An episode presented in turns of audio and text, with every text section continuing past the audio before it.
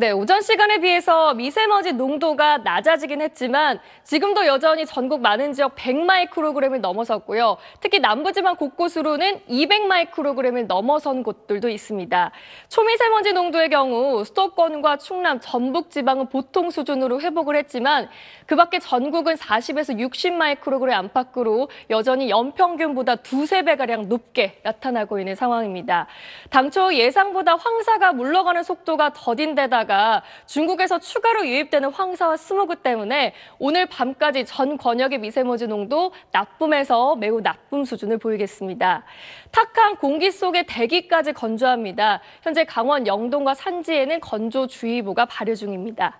낮 기온은 서울과 청주가 10도, 대구가 12도로 어제보다는 조금 낮겠습니다.